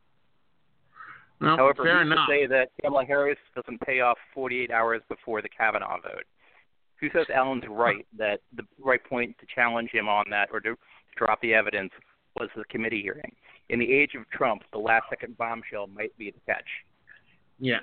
Well, I, I want to bring up. There's other things I want to bring up real quickly. The one we're not going to get to today is the government shutdown. Uh, Audrey, put that on for next week if we can. But I do want to talk about the other big social news out there that involves the president in Washington. Obviously, this week was this past week was the uh, kickoff for the opening of regular season with the National Football League. Nike put out an ad that it broadcast last Thursday for the first time at the opening of Thursday Night Football, featuring Colin Kaepernick as a new kind of face for Nike. Uh, this caused a viral effect throughout the cybersphere and even in uh, various circles inside and outside of Washington, D.C. People are burning their Nikes. People are uh, burning their Air Jordans. They're doing all kinds of crazy stuff. Uh, Nike has even taken advantage of the free publicity and actually put up instructions on how to safely burn their products, which is very socially responsible on Nike's part. The, the, the bigger thing here is is and I, and I want to start with you, Laura Chavez, is what Nike did for social justice, is what Nike did just for pure profit, knowing that this would be the case? And does it help the American situation with the political divide? Um, it does not help the political situation with the American divide, that's for sure. But I think Nike did. Nike took a risk, and I think that was really great. Um, I think that this, I mean, they've seen a surge in profits, and Phil Knight, who is the owner of Nike, has done some really bold things over the course of his career. Um, I actually just finished reading his uh, autobiography or biography, Shoe Dog, or whatever you want to call it. Or, and throughout, this is essentially, if you look at his past actions, this lines up with everything. He is not afraid to take a risk. He likes taking, you know, he likes pushing the envelope. It's the same reason that Nike is so successful. There's Nike stores all over the country. You can create your own brand and all that stuff. But I think this is completely in line with anything that they've done in the with a lot of things they've done in the past. Um, so yeah, I think social justice wise, it started a conversation, which was one of the goals of it for sure. And they're the thing is Nike's a multi-billion dollar company. It's not like they're like, oh gosh, we're gonna lose thousands, hundreds, millions of customers, they're at a very secure place where they can afford to take this hit if that's the case. And I think that it was a great move social I think it was a great move publicity wise because everyone's got Nike on the tongue. I think even at every and the the other thing is every time a person who supports Nike or supports the Colin Kaepernick movement sees a pair of Nikes on fire on their social media feed, they immediately think, "Oh, I should go buy some Nikes." and a lot of uh, charitable organizations have started saying like hey instead of bu- burning your nikes donate them to goodwill donate them to the homeless donate them to this so it's actually starting this totally other movement where it's making people who are burning nikes look less charitable so i don't know if they thought that section of it through but i think that this was the right move for from phil knight and team Well, first, I just want Carmela? to add on to that. I mean, Nike is a shrewd corporation, and they made a calculated business move, right? They already re- they've received 43 million dollars in free publicity from this from this campaign, and over Labor Day, their sales were 30 million dollars over their traditional average, whereas at this point last year, they were 2 million below their traditional average. So I think that you know there's no world in which you can say that they've lost money on this campaign and that you know it was a wrong move from a business perspective. I think what's interesting is that you see Nike, right? Nike, Nike's brand is so inherently tied to the athletes that are the face of their campaign, and I think you know you've not only seen this trend of brands becoming more political, but you've seen athletes becoming more political. You know, think about that famous apocryphal Michael Jordan quote, which was, you know, Republicans buy shoes too, which is his reason for never really speaking out about hot button political issues. He wanted to remain an apolitical figure. But you see the big stars of today, you know, the LeBron Jameses, the Colin Kaepernicks, the the um oh my gosh, Stephen Curry, Steph Curry's, right? All these guys are really comfortable and feel almost like it's their duty to speak out about you know social justice issues and especially issues that affect the African American community. And so I think you see Nike bending in that direction to really become symbiotic and one with the athlete. And you know at the end of the day, that is also enhancing their But- brand image. Hold, hold on, Charlotte. Let me ask you this: Are we losing the forest through the trees in this? I mean, you know, everybody's standing up going, "Yeah, good for Nike." Nike stood up to the man. He stood up to the. They stood up to the bully Trump. They made thirty-one percent more money off of it. Are, are, are we losing sight of what is being socially active at the cost of profits? Right, but then why why are they mutually exclusive? Look and look, like brands are taking a risk now by taking explicit stances Well, on political issues. Just this why. morning, wait, can I can I finish? Just this Yeah. morning, Levi Strauss announced that they are taking a stand they are taking a stand on gun control. They are their company is now supporting gun control as a corporate brand, not just the CEO in his personal time. The corporate brand is integrating, you know, gun control as part of their brand packaging. So, you know, and no brand does this. Look, I, I think that the concept that to be, you know, to to advance social justice has to has to necessarily mean that you are not or that you are taking a hit, that you're taking a, a financial hit, doesn't make a lot of sense. You can no. right because at at a certain point, right? Think about all the com- think about all the Oh, companies wait, that have embraced, wait, wait, you know, LGBT rights in the last This- in the last several years and Sharma. have done better for it. Companies this, will This has got this has got problems written all over it. If we have a we have a lazy electorate as it is, with nobody taking personal responsibility for how they're governed. And now you're I telling think that me that's pretty paternalistic. No, I mean, I know you've been saying this for a long time, and I've believe me, I've seen voter apathy.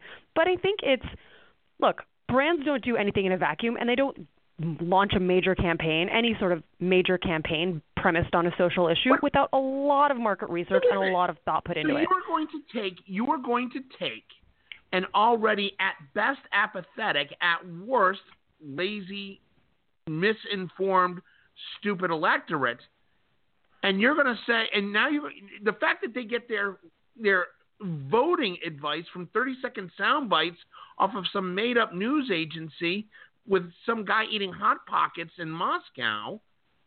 Nobody does research. Nobody takes personal responsibility. Everybody's just taking the easy click out.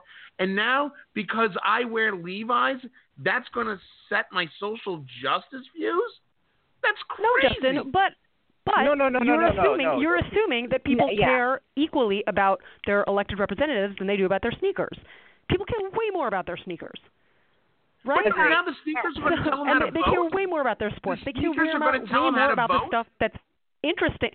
Who says they're being told how to vote? They are, you know, Nike chose Colin Kaepernick, who's very outspoken on one issue, which is, you know, racial unequal race, unequal racial outcomes in criminal justice. Right? That is Kaepernick's big issue. The fact that it's gotten conflated with, But you know, here's- but here's disrespecting the the troops here's and not caring about the flag and all that nonsense has been imposed by, you know, our president. But Colin Kaepernick has all like his protest started around one specific issue. Here's it never it hasn't started about, you know, for wait, wait, you know, wait, it, wait, it didn't start about Democratic candidates versus Republican candidates or Here's the- anything to do with voting. Here's So the yes, problem I obviously have with the- this. Sharmila, here's the problem I have with this. The problem I have with this is the fact that, look, when Colin Kaepernick did what he did, when he first started it, I was against it. I said, look, this is a purely self PR play. He couldn't get a job. And so he's going to do this to give himself some recognition. I was against it. The more and more I looked at it, and the more and more he stood his ground, I came around and said, you know what? It is his right. We, people like me and Admiral Ken and everybody else that served in uniform and everybody else that's fought for freedom of speech, freedom of religion, etc. He's got the right, and you know what? We should support him in that. The second it became back around about a paycheck and profit is when I get heartburn. Do right, but you think- missed Well, the fact that okay. you yeah, but you No, missed no, the no, fact no, that no, he's no, been he's been No, Justin, blackballed from his Hold on, actual hold on, profession. Hold on. Admiral Ken, Admiral Ken first. Admiral Ken. So so I, I don't I don't look at it as as it being Nike's move um, as being purely profit driven. Um, I, I guess um, the thing that I, I when I saw the ad, um, my first my first reaction was okay, good um, that um, not, at least someone is recognizing the fact that um, this person, unlike most Americans, and I will be uh, paternalistic in that statement, uh, unlike most Americans, is willing to basically risk it all for something that he believes in, and got put out uh, by by Nike um, representing that fact. Um, two, um, Nike is uh, Admiral Ken, hold on. Admiral Ken, Admiral Yep. Ken, hold on. I'm Yep. gonna jump in on that. When somebody like you says, "I'm," you were willing to give it all up, even if it meant you sacrificing everything. You actually signed up to serve in the military, and you signed up knowing that you could sacrifice your life for everything. Yes. Let's just be clear about that, okay? Yes. This is a paycheck for Hang Colin on, Kaepernick. Justin. Justin, Justin, let me finish. Let me finish. So one, uh, he, this this person, Colin Kaepernick, has basically put himself out there, and for all practical purposes, he has lost his career. The thing that he basically wanted to do most in life, over over his over taking this stance, and, and that he's trained for for the last 30 years. That's exactly right, and and that and so that I think is is is is noteworthy in in and of itself. Uh, the other thing that I would say here is that um, the, the the fact that Nike basically put that out, they they were taking a chance. Their company, absolutely sure, but companies have taken social social justice uh, stances before, and I'm hoping that they'll do it again. And I think the thing that I, I, I found interesting about all of this is that the president and all of his supporters and the people that basically had negative reactions to that article I wrote earlier this year about this subject seem to forget um, Frank Sinatra. Frank Sinatra, uh, a, Reaganite, um, a, a conservative, a white dude, basically came out in in, uh, in favor of racial justice well before it was in vogue to do so. and and and so the fact of, of celebrities stepping out and and companies stepping out to to make social justice statements is not new, and I'm hoping it doesn't stop. It- and if they it make a little money along, if they make a little money along the way, you know what? I'm okay with that because that's what can- this country is. Yeah. Ken, remember Frank Sinatra backed JFK. He was very much Hollywood elite. Right, but it was a different time. But Yeah. so okay. there's there there's a couple of things here, and We got two uh, minutes. I believe, Dan, okay, Dan, So I, I I'll make a promise to you. Dan, I'll make a promise to you. We'll pick this up next week. Okay? I haven't we got- spoken on this at all. Are you serious? Oh, all right. You got you got you got a minute. Go. it's literally the marketplace of ideas, and I believe the the historical quote that comes to mind is, "We pledge our lives, our fortunes, and our sacred honor." So the idea that money is at play here means nothing. The idea that ideas are at play, and Nike has chosen to put, wrap their arms around this idea, and the marketplace has literally rewarded them for it, is something worth noting, and to something to take heart in. Now, well the said, people Dan. take- Well said. to feel bad for are the poor folks at New Balance who have an idea thrust upon them that they don't want, which is being the shoes of white people. So All right. kudos to Nike, kudos to the rich, and kudos for the people who are buying the shoes because of the idea they are projecting. All right. Fair enough. Fair enough. Uh, with that, we've got a minute left. Thank you, Laura Chavez, Ken Carradine, Sharmila Chari, Dan Lipner. Uh, as always, thank you, Audrey Harrington. We didn't get you on this week, but we'll have you on next week. Uh, I'm your host, moderator Justin Russell. We will be back next week for the best political talk show you've never heard of, Backroom Politics on Blog Talk Radio. Check us out at our website, backroompolitics.org. Follow us on Twitter at backroompolitic, or you can hit us up on Facebook, facebook.com slash backroompoliticsradio, or you can send me an email, fan mail, etc., justin at backroompolitics.org. Have a great week, America. We'll see you next Tuesday.